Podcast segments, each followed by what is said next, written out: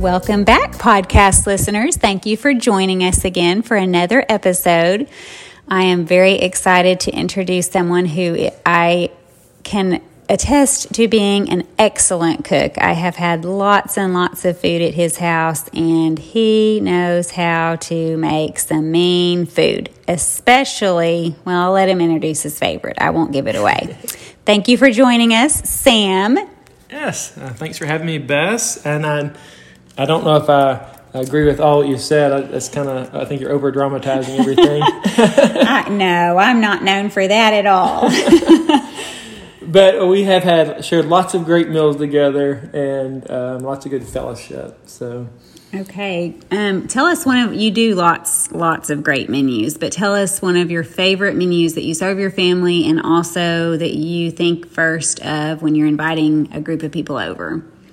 Okay, so years ago, this is probably over ten years ago, probably more than that. I came up with I came across a recipe for that called perfect pulled pork. So perfect the pulled pork is the shoulder of the pork, and the reason I chose this to mention on your podcast is because it's so easy and it feeds so many people, and it's usually inexpensive when you catch it at a good price. So so then it makes it very affordable if you're having a large group of people over.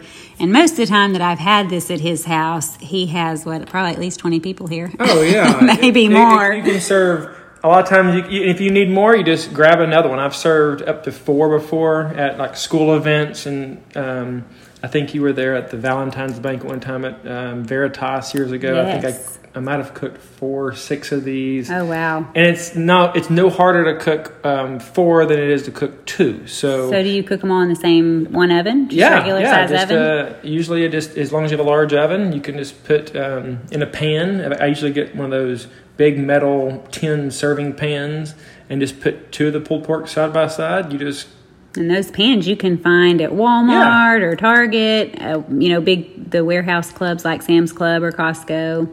Definitely. And then if you need four, you just put two more in another pan and put it in the oven. As long as the oven will hold it. If not, then you might have to, you know, cook them separately. That might take a little longer, but it's it's almost a set it and forget it recipe. So that's what I like about it. Wow. So obviously this is a slow cooked recipe. How when do you start? Okay. How so, soon do you start before yeah, it needs the, to be served? So the recipe has a dry rub, and I like to make this in bulk. I mean, it has like a tablespoon of uh, let's see here, six, about eight different um, seasonings. Um, and you mix this. I mix this in a large bowl. I have a little shaker. I put it in, and I usually mix this up um, way ahead of time and just keep it on hand. Um, but you can do it for each individual um, um, time you make it if you want. But I just make this and use it when I when it, and it'll be ready every time I need it. Um, I had the recipe actually called for brining the pulled pork or the pork shoulder. However, I have done it brined. I have done it unbrined and the brining takes a lot longer and i did not find that it added any taste or moisture to the meat so therefore i have pretty much removed that really yeah so the pork shoulder is a very fatty um, piece of meat so it really doesn't need any add, to add any um, moisture so i guess if you were doing a different cut of pork that maybe be drier i know when i've done turkeys in the past i have brined them because turkey is a low fat meat and it can dry easily so if I'm smoking a turkey, then I'll brine it usually. And that's easy. Just get a pickle bucket and put it in there with some, you know, a mixture of salt and some sugar, and if you want some seasonings. Um, but yeah, so the I guess, I guess to get back to your answering your question, it's I do it the night before. Okay. So all I do is I get the pulled pork or the pork shoulder out of the package. It kind of has um, um, you know, the it's sitting in the fat and things. So I usually rinse it off, and I pull out lots of paper towels. Or I work at the hospital, so and, and they have these like you know the hospital towels that you like suture mm-hmm. people with, and you do in surgery. So I usually have a stack of those, and I just usually pat it dry I get a pan and I put all my seasonings kind of on the bottom of the pan or cover the bottom of the pan. These, are, these are clean towels. yes, not, not used these from are the hospital. unused or sterilized towels. Sterilized towels. but usually it's paper towels. It's just easy. You just dump away because they're nasty. These, these towels are going to be nasty uh, with raw meat. And then you just put I put some get the get a pan. It's usually the pan I'm gonna um, um, cook in, um, but sometimes it's not. It just depends. But you know, I just put the seasoning in the bottom. I toss it in that, and make sure you cover the entire um, pork shoulder. Um, you, and then you put the oven on preheat at 225, and you just put it in the oven the night before, and you wake up and it's done. Wow. Um, so if I was going to cook it like for the next night, um, you know, maybe you would put it on that morning. And so. I found that as long as you're cooking it for about 10 to 10 hours or so, 10 to 12 hours, it has enough time to break down that meat. Um, you can use a um, digital thermometer and put that in the meat and let it get to. Um, I can't remember the internal temperature. I think it's 200 degrees, and then you can just like let it sit in the oven. Just turn the oven off and let it get down to 170 if you want to be real technical. But you know how it is with most recipes. You do it so many times, you're really um, you kind of it becomes second nature where you don't have to follow all those technicalities. At first, I was brining, I was watching mm-hmm. temperatures, and now I just kind of learned that okay, if, if, I cook it ten hours, then this will be good. It's gonna fall apart yeah. and melt in your mouth. So It'll be amazing. Yep. It's delicious. Um, I guess let's kind of go back before even the cooking process. Really, finding these on sale is the key. If you want to, if you're really into money saving, or if you're doing a big event, mm-hmm. a lot of times you can find these under a dollar a pound. Wow! And they usually come in about twelve pound, fourteen pound if you want to get a larger one. Where do you um, typically shop to find this? Yeah, you can buy these at one of your larger stores like Sam's Club in a two pack a lot of times.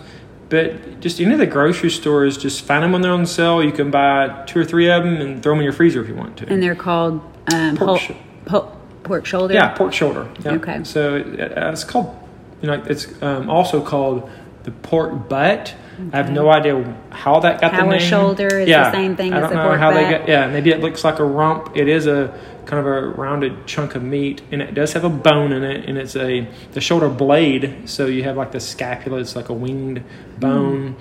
and you know it's done when you can just pull that bone right out. So when the meat just falls off that bone, you know it's you know it's done. It's so it's easy. That's the measuring tool. That's a great tip. So buying these is on sale. Usually you can find these for on sale, you know, 90, 80, 90 cents a pound. You spend eight to twelve dollars a, pulled pork, and this I would say one pulled pork is going to feed approximately you know eight ten people, maybe even more. And um, on volume, just think about you're going to lose about a third of the weight um, in like fat and the bone and waste. So, you know, if you have a 12 pound um, piece of meat, you can you can expect to have about eight pounds of serving meat and then I always calculate about um, a, a, third of a pound, a half a pound, depending if you're serving teenagers or grown adults right. um, per pound. So you, you, you, kind of think, oh, well, that's a third of a pound, eight people. That's I mean, eight pounds. Well, that's going to be twenty four. Well, you know, you're going to have to some waste and stuff like that. So I don't know. Teenagers is what I've been serving for years at the house. So usually it comes out to about, if I have eight pounds, it's about eight people or less. Because mm-hmm, teenagers can eat a lot yeah. and they definitely are coming back for seconds. yeah, exactly. Um, what do you serve with this? Uh, so I guess uh, the question is um, how I serve it. So there's two okay. ways I serve it.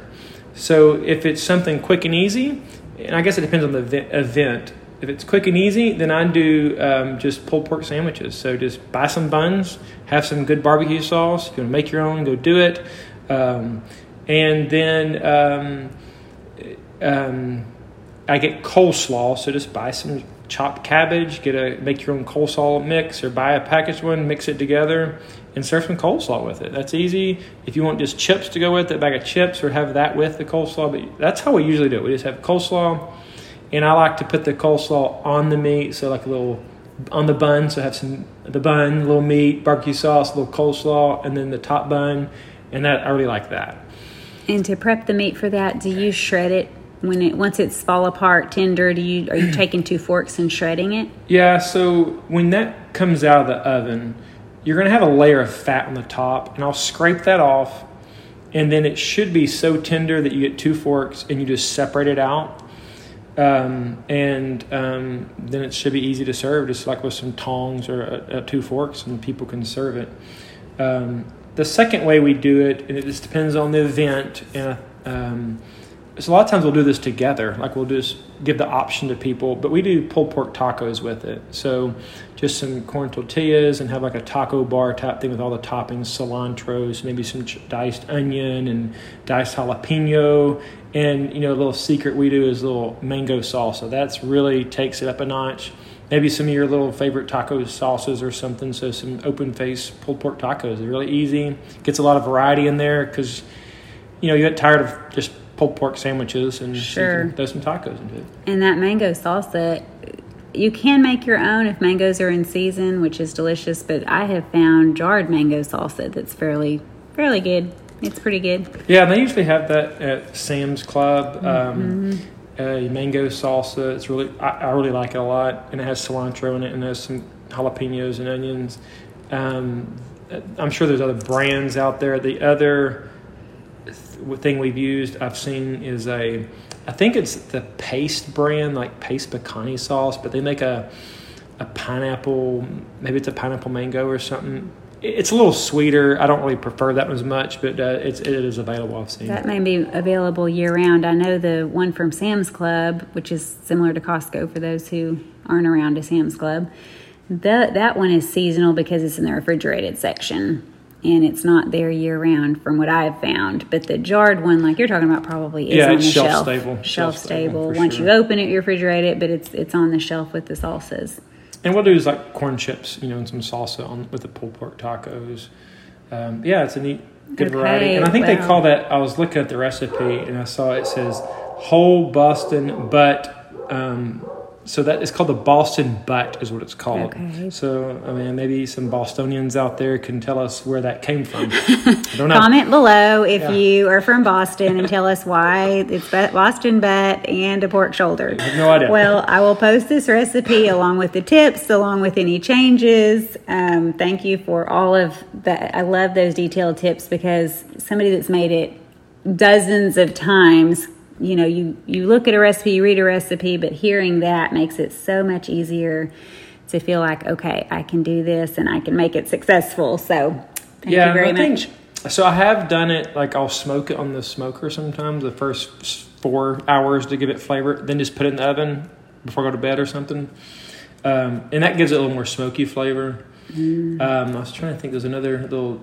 Oh, so for pulled pork tacos, sometimes after I shred it, I'll have it on a, a big pan that's like a um, where the meat's all spread out on a really thin layer, and then I'll sprinkle some of that seasoning on top and um, sometimes maybe put it in the oven just to get it a little bit more. Um, or excuse me, I'll, I'll just um, put the seasoning on top. That gives it a little bit more flavor and, and just a little burst of um, flavor on it when you're putting the pulled pork taco. So I've done that, um, and found, I found that that really tastes well. That sounds delicious. I I'm gonna have to go home and make this this weekend. Invite some company over, and this is gonna be the menu. Do you have a tip, a piece of advice for welcoming people into your home? I think just doing it. You know, sometimes it's. I know, um, you know, having I have four kids, and you get we all get busy. You get um, tired, and just like you know, we don't want to do this. And sometimes it's just getting out and doing it, inviting people over. I've found a lot of times, you know, you know, a lot of times your invitations get shot down. You know, probably greater than fifty percent of the time. So just invite people. and lot if they if they come, it's a blessing, and and then don't stress over it. It'll be perfect. You know, just um, I've cooked this same recipe and um, it's not done in time, and I got it out and I just got it and started chunking it up in little bitty chunks, and it eats great. No one knows the difference. It wouldn't fall off the bone, and um, it works really great. I've done the same thing. I've got these this pulled pork and chopped it in chunks and thrown it in the crock pot all day. I mean, you Oh, can do it so many different ways. You know, um, um, so just don't don't stress about the results. Just really, it's about the fellowship. The food's Sure. just kind of uh, uh, uh, brings people together. Yes. Okay, thank you. And finally, what is your must have kitchen item and where can we find it? Man, that's a hard one there. Probably lots, but give us one. So I guess we're excluding things like a certain seasoning, a certain um, you know food because you know butter and salt are like the must staples in life. For all of you people who grew up on margarine, Yeah. I will pray for you. Yes, it took me Butter is where it's at. Exactly. It took me a long time to uh, convince my mother-in-law to get away from the margin, but when she has, is she's not going back. I don't know how people uh, other parts of the country are who still fall on the low-fat type thing that butter is Let's just say that God created cows, which create butter. There's not quite a clear path to margarine. So I'm not quite sure how margarine is made. Yeah.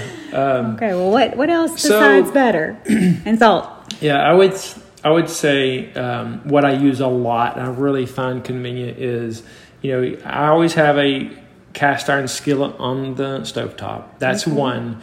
And then when they came out with these large cast iron skillets, were basically the gas griddles or the big cooktops, um, like the 36 inch cooktops, I use that a lot because you can cook a lot of food really quickly. Um, instead of sitting there flipping pancakes for the kids or a guest over, you can cook 20 pancakes at- and they're all done at one time. You can cook, you know, several packs of bacon, um, hamburgers, and you know um, the stir fry. Just you can do so many things, um, and you can have different temperatures and cook certain things you know quicker on one end versus the other end maybe less quick. So yeah. And he's specifically talking about an outdoor gas griddle that he found at Sam's Club. It's a their brand is Members Mark four burner outdoor gas griddle. They sell it for a couple of hundred dollars. you can get various sizes and models at other places. It's possible Costco has one online, um, but again, you could shop shop around. We'll we'll put a link to a couple of places that you could find one my favorite thing that he served on here, which this could be a whole nother episode about inviting people over and a, great meal, but I'll I'll give you a bonus tip.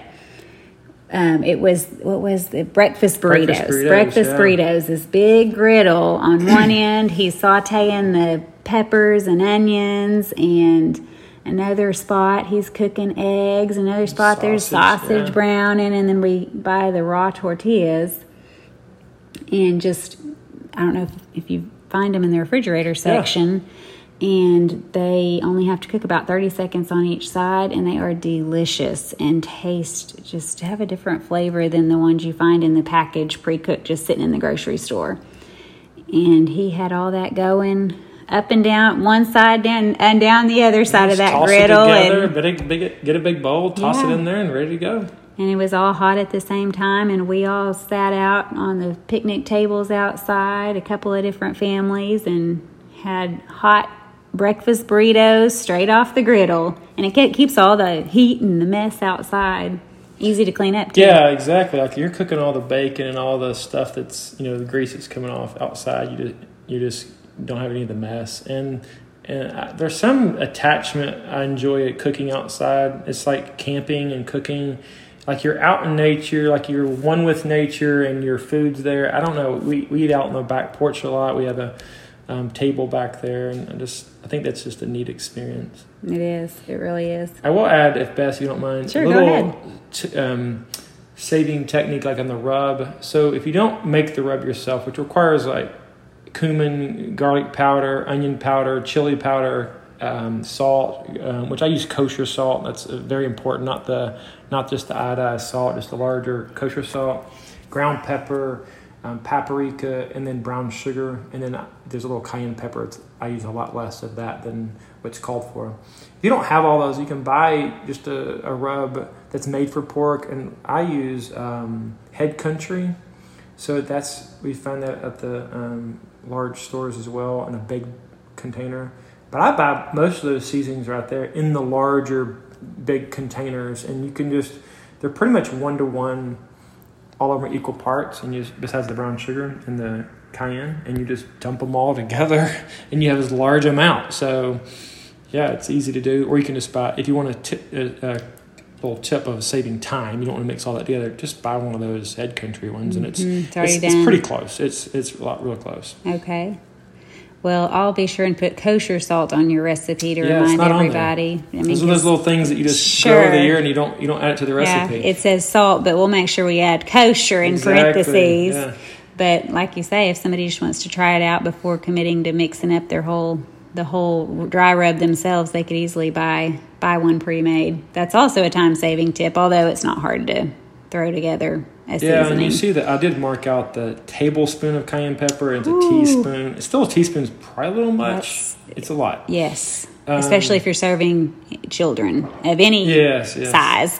Most know- kids don't like cayenne. This I'm sure this is someone's recipe they put out they put out on the internet like you know 10 20 years ago Mm-hmm. um, and I've kind of adapted it so whoever's recipe that might come across this and go yeah that's mine then you know I give you the credit I'm not going to take any credit for this so Well, but you know, you've made enough changes and we will update it to where it is actually your recipe. So, Okay.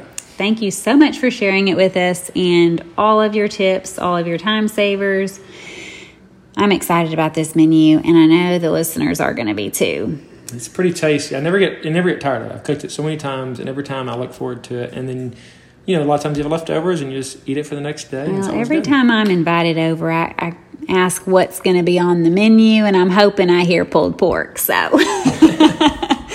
I never get tired of it either.